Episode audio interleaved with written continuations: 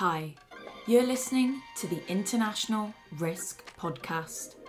This podcast is for CEOs, board members, risk and compliance officers, security advisors, and anyone interested in improving operations. On this podcast, we hear from the traditional to the wacky, from renowned risk management experts to Red Bull daredevils. There is something to learn about the way we perceive, manage, and mitigate risk from all of our guests. Your host, Dominic Bowen, will ask the questions that you all want the answers to. If you know Dominic, then you know that he is well acquainted with risk. His 20 year career has seen him successfully establish operations in some of the most complex environments around the world. Dominic has spent most of his career establishing large and successful operations in places like Haiti, Syria, Sudan, Iraq, Lebanon, Bangladesh, Pakistan, and so many other high risk and medium risk locations. Joined by our excellent guests, he'll reveal innovative ideas on how you can ensure your organisation thrives in areas with high risk. Hi, I'm Dominic Bowen and I'm the host of the International Risk Podcast. Today we'll explore some opportunities and risks of the recent BRICS expansion. Reshaping geopolitical affairs, the BRICS, a collection of Brazil, Russia, India, China, and South Africa, has long been a focal point for discussions about the shift towards a multipolar world order. This coalition of emerging economies has recently announced a bold move, one that could alter the balance of global power. And I'm keen to explore that today with our guest, Professor Bruce Jones. He's a senior fellow with the Brookings Institution, and his research expertise and policy experience in international security, US strategy, the international order, and great power relations. Professor Jones will help us explore what this expansion means for the future of international collaboration, governance, and, of course, the delicate balance of power. We're really excited to have Professor Jones on the International Risk Podcast today. Welcome, Professor Bruce Jones. Thanks for having me. Thanks very much for coming on the International Risk Podcast. And perhaps we could start off with an easy kick for the benefit of our audience. Could you describe the BRICS and shed light on the significance of this expansion and what it might mean to have new members within the BRICS? Sort of two very different answers to that. One is what it is technically, and one is what it's like. I'm tempted to say that what it's like is Christmas dinner with your in laws, sort of a collection of people with whom you have close relations, some of whom you actually like, and some of whom you might not. But more seriously, it's similar in format to the G7. It's a cluster of major economies that perceive some degree of overlapping or shared interests in the international economic system and the international trade system. Unlike the G7, they do not share strategic values, governance values, and have a lot of tension between them as members. So it's a very odd grouping in international affairs and sometimes a little hard to get your hand on what it actually means. So you mentioned the G7, and of course, much like the G7 and even like the European Union, economic alliances can sometimes evolve into significant political forces on the global stage. Now, with the inclusion of countries like Saudi Arabia, Iran, and maybe others, how do you anticipate the BRICS political influence will grow within the international system? You know, about a little less than a decade ago, I wrote a piece called There's No Mortar in the BRICS and that's still true. And the inclusion of the Saudis and the Iranians in the same go just illustrates the point. How do you think that any mechanism that has Saudi and Iran are going to be sort of working together strategically, right? It's a very odd clustering. These are all countries that have concerns about the shape of the international economic system, concerns about the international trade system. They share a preoccupation with the West's dominance of those mechanisms to date. But underneath that, they have very different strategic interests. Just think about Saudi Arabia and Iran. And even before the expansion, the key to this, in my mind, is understanding the nature of the relationship between China and India, the two largest members of the BRICS, who have fought three wars together in their not too distant past and are currently in a stage of acute tension along their Himalayan border. India has no interest in seeing Chinese dominance of the international order. It just does have some overlapping interests with China and Brazil and others in terms of reform of the international economic order. So it's a strange mix of countries, in some cases, have very different or even antagonistic strategic interests, but they have overlapping economic interests, at least to some degree. And so, if they can't coalesce around common strategic positions or political interests, especially as you said, you know, you've got the likes of Saudi Arabia and Iran, China and India already part of it, how might the bloc's expansion impact global trade dynamics, especially in terms of energy markets? There's quite a few big energy players in their buyers and sellers, as well as trade routes. I mean, noting the very strategic locations that many of these countries hold and the resources of these members, what would that likely do to the international trade?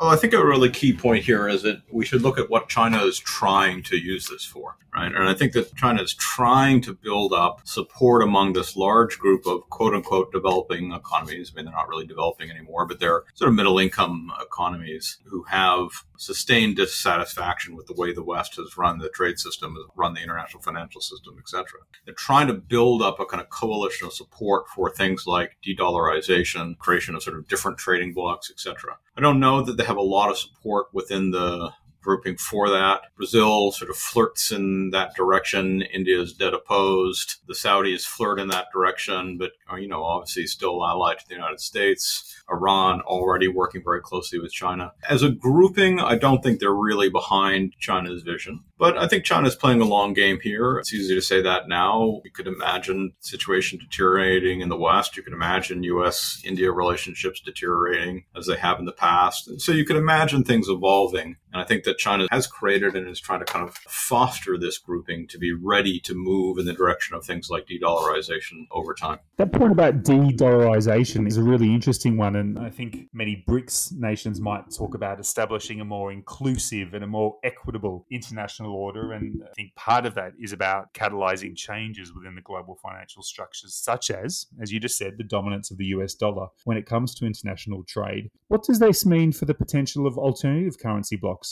Are there alternative currency blocs? It seems to me that we're sort of still in a mode where realistically, when we look at things, the dollar still plays just a hugely important role, and every other potential contender for a kind of serious reserve currency really doesn't have anything like the advantages the United States has. So I think that we really only see a move away from the dollar playing this hugely dominant role in financial settlements and in trade settlements if we experience a kind of deep and acute and sustained financial crisis in the United States, at which point some of the alternatives will become more appealing or the relevant entities may do the things necessary to play that role. I mean, China hasn't floated its own currency. I mean, there's all sorts of obstacles to the renminbi euro look for a while like it might be an alternative, but it hasn't really ever sort of emerged as a serious alternative to the dollar. So, you know, if we were to face a serious and a sustained financial crisis in the United States, which is not impossible by any means, then I think we would see alternatives to the dollar move. But it's not going to come out of the BRICS per se. India's dead set against seeing China strengthen its hand in international trade or financial terms. I don't think the Saudis are going to want to see that unless there are sort of compensatory moves in other domains. There's so many tensions within within this grouping. I don't think the grouping as a whole will move in that direction. But China will keep pushing this. And if the United States gives it opportunities by having crises or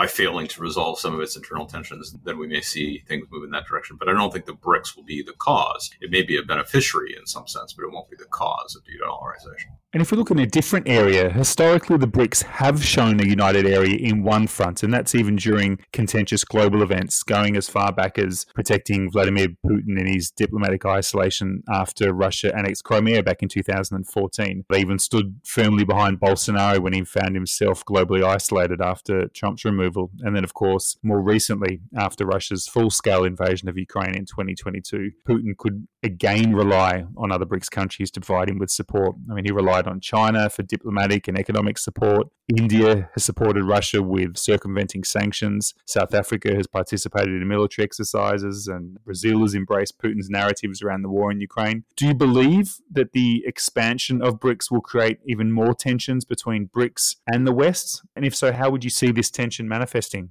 Well, first on the specifics, Brazil voted in favor of U.S. drafted resolutions condemning Russia's invasion of Ukraine in the Council and in the GA. So Putin didn't have support from the Brazilians there. On the Indians, I mean, I have to say, I find it just unbelievably ridiculous for the West to accuse India of violating sanctions because they were purchasing oil when the West was continuing to buy vast quantities of Russian gas until Nord Stream was disrupted. So I think that that one looks different. But your broad point is fair, which is that all of these countries have at various times and in various various ways, stood up against what they perceive as a West's willingness to intervene when it wants and wield the so-called rules of international order when it doesn't want or when other people take actions, right? The United States wasn't outraged by its own intervention in Iraq, you know, et cetera. I mean, so the West is highly selective in our outrage about violations of so-called rules of the international order. And these countries are acutely aware of the West's tendency to be selective there. And since they are not themselves capable of intervening in other countries, they don't do it. And therefore, it doesn't sort of come up with their rule. I mean, except obviously Russia.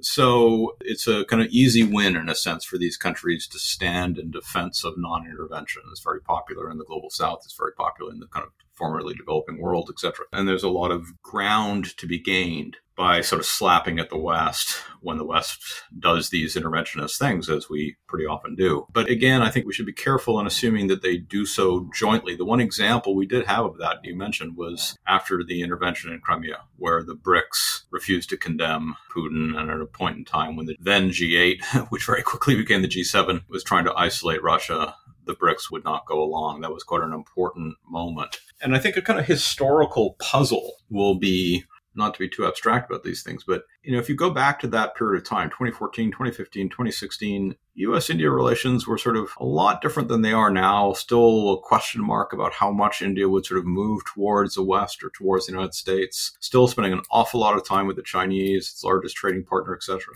And then the Chinese begin just seriously harassing the Indians along their Himalayan border for years. And then cyber interventions and energy intervention, all sorts of kind of interventions into India, which steadily push India into the Western bloc in sort of strategic terms and really undermine any kind of potential to turn the BRICS into a, you know, an alternative to the G7. And it's really to me a puzzle because they certainly had the option of not doing that. They had the option of maintaining good relations with Indians. And at a point in time when the West was about to go sort of spiraling down the black hole that was Trump, uh, there was a lot of ground to be gained had the BRICS really tried to consolidate themselves at that point in time. But China took the opposite approach and it's only belatedly that it's come back to this question of trying to kind of consolidate the BRICS, at least in this phase of history, too late in terms of the relationship with Indians. So I think we'd have to wait for, you know, a major crisis in the United States or a major crisis in US India relations that we don't currently foresee to see that to see that really changing. I mean, given the strategic interests and the regional influences of countries like India and China in the Indo Pacific region and like Iran and Saudi Arabia and in the Middle East. How might the inclusion of new members affect the bloc's approach to international conflict resolution, whether we're talking about Palestine and Israel, whether we're talking about Ukraine and Russia, whether we're talking about Armenia and Azerbaijan, you know, and peacekeeping efforts? What changes could we expect to see and what should be some tensions we should be looking out for? I have to say, sort of on the face of it, it seems to me that the likely effect is to diminish the capacity of the BRICS to play any kind of mediation role or normative role. I mean, just take Israel Palestine. Do we really think that the Saudis and the Iranians are going to agree to a joint initiative on that? No, clearly not. On any major issue in Asia, China and India are not going to agree to be in the same sort of mechanism to try to resolve an issue. So I think that it's very unlikely that we'll see country specific roles roles by the BRICS. Where they do potentially play a role are on sort of international norms questions. You could imagine them speaking up on nuclear issues. You could imagine them speaking up on cyber governance or AI governance, where there's just enough overlap in their interests that they may be willing to make some joint statements there. But unlike the G7, which has repeatedly through history turned joint statements into joint initiatives or joint funds or joint mechanisms, etc., I don't think anything like that is coming out of the BRICS in the strategic or military domain. We have seen, of course, the emergence of a BRICS development bank, the quote unquote new development bank based in Shanghai with an Indian head. So far, it's a fairly minor player in the world of development banks writ large, but there is potential there, and we could see more moves. But to my mind, it's also illustrative that sort of just as the new development bank was getting up and running, China created the Asian Infrastructure Investment Bank, which is much more effective and much larger and is moving much quicker. So, you know, again, BRICS is sort of one of many instruments in the international system for the Chinese. It's one of many fora that the Brazilians and the Indians and the Saudis participate in. It is not like the G7, something that's at a core to their political and international identity. So, if they have a diminished impact, like you're suggesting, are there potential security ramifications that need to be considered on that side of the coin? No, not from the expansion. You know, the expansion is sort of uh, window dressing. I mean, you know, pulling in Saudi was the one piece where I thought, well, maybe that's significant. Although then to do Iran at the same time, I think undermined the potential there. The real tension in the BRICS is between China and India you know, and we could see renewed fighting. We came very close to serious fighting last year. I mean, there was a couple people killed. It wasn't, you know, large scale fighting, but it was extremely tense and some people were killed along the Himalayan border. You're seeing the Indians build up their naval capability, their missile systems, bringing in artillery, developing closer ties to the United States, all to contain what they perceive as a threat from China. So if you're going to see security issues and security tensions within the BRICS, it's at the absolute core, the two largest members. It's like imagining, you know, United States and Japan contemplating war with each other if you wanted to use a G7 analogy. And I think that just helps illustrate how different it is from the G7. It's an odd clustering of people who don't like each other much but have some shared interests, which is very different from the G7. Notwithstanding the fact that many of the members don't like each other very much and have some shared and others competing interests. Do you think the expansion of the BRICS has the potential to influence existing international institutions or lead to the formation of new effective ones? There's obviously been a lot of discussion for, well, decades about the adaptations and changes and evolution with the Security Council. Do you think this could play a part in that?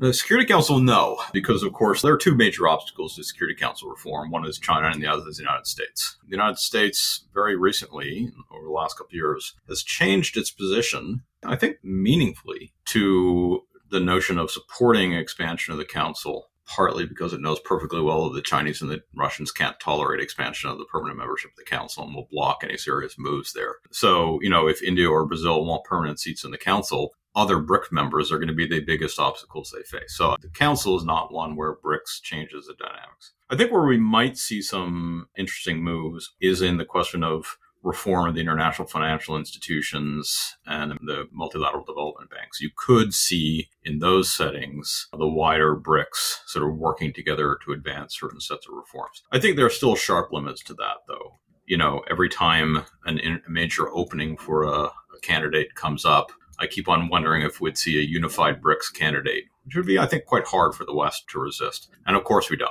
the Indians back their candidate, the Chinese back their candidate, the Brazilians back their candidate, the Africans back their candidate, and the West gets its way anyway. And so we really haven't seen that degree of cohesion, even in the multilateral development system, which is where you would expect it to be easiest for them to cohere or to agree on sort of common approaches. But it's still possible that they will. And there's a lot of firmament, as you know, around reform of the international financial institutions, IMF, World Bank, multilateral development banks. And you could see the kind of wider BRICS membership sort banding together to some extent to try to push forward those reforms in which they do have, you know, heavily overlapping interests. With regards to the balance and the power of soft power that some of the new members might bring, whether it's countries like Argentina or Egypt, do you think that this cultural and diplomatic leverage that new members might bring to the table could be more powerful than what we might be expecting, the traditional hard power?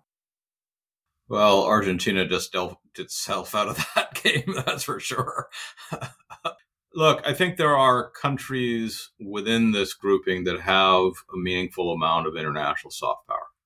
Brazil, South Africa, and India has hard power as well. And I think a kind of more interesting question over time will be whether those countries, the IBSA group or some clustering like that, try to forge relations with Western powers that have soft power, you know, Germany, for example, um, Australia, Canada, those kinds of countries to create some sort of middle powers grouping or some grouping like that that might be able to express its views and have some influence in sort of international politics. But the individual soft power of those countries so far has not been amplified by their membership in the BRICS, nor is it how they've tried to use it. You know, when Brazil has an issue it wants to pursue, it doesn't use the BRICS as the platform for doing that, nor do the South Africans. They have other mechanisms. I think for all of them, it's really, in the first instance, it's a place where they can meet with countries. Again, it's like, you know, as I said, Christmas dinner with your in laws. You may not like all of them, but there are important issues that need to get dealt with, resolved, handled, managed, etc. And you need a mechanism to do that. They have extensive trade relations. They have extensive relations inside the financial systems. So they need a place where they can work together to manage that stuff. And that's essentially how the BRICS is being used so far. We're not seeing so far any of them use it as a platform to try to amplify their own soft power. Obviously, the exception to that being the Chinese who drove that expansion. And with the BRICS and the prospective BRIC members, do you think they have a role in shaping the global environmental and climate change policies? I guess, especially considering the diverse ecological footprints and industrial footprints and commitments of these members. Do you see them having a, big role in, you know, obviously we've got COP28 coming up in Dubai and several other big events. Do you see them having a role there? I could see them playing some role in blocking Western led initiatives if they feel those initiatives are really injurious to them. Although I think, you know, countries like Saudi Arabia and India and China have such different interests in this space that it's a little bit hard to see anything other than blocking maneuvers. We already saw this once, right, in Copenhagen, the sort of the proto BRICS really played an important role in blocking some of the Western initiatives that they really didn't like or were against their interests. And you remember that sort of famous sort of showdown session where Obama and the Chinese and the if you look and span out in that room, it's essentially the BRICS in that room. It's Obama and the BRICS are the kind of cutting the final deals at Copenhagen because they didn't like the European led consensus that was emerging. So they have played a role in blocking initiatives. I'm not sure that adding Saudi and Iran helps them have leverage on an issue like climate change, let alone the Russians. So, really, what you see there is China obviously plays a hugely important role in climate negotiations. India is going to play an increasingly important role. Now, one real exception to what I've just said may be this coming year with Brazil hosting the G20. And Brazil really wanting to emerge as a climate leader will use the G20 to that effect. And it's conceivable, given that they have fairly close relations with the Chinese, that they would sort of try to use BRICS like groupings to advance their position and advance their agenda within the G20. It'll still be a G20 outcome they're looking for, not a BRICS outcome, but they might use that sort of non Western clustering within the G20 to try to advance their agenda. Again, the interests are pretty different. The Russians aren't going to go along with that but you know they might use some variant on a BRICS-like cluster to advance their positions within the G20. And I think we should be aware of this that this is adjacent to our topic, but for Lula, climate change is the defining issue in his new politics, and the G20 is the opportunity that he has to sort of launch Brazil into a global leadership position on the issue. And so I think a lot of what happens in this coming year around issues like the BRICS and the G7 and the G20 will be in the lead up to the Brazilian G20, where climate will be the dominant issue.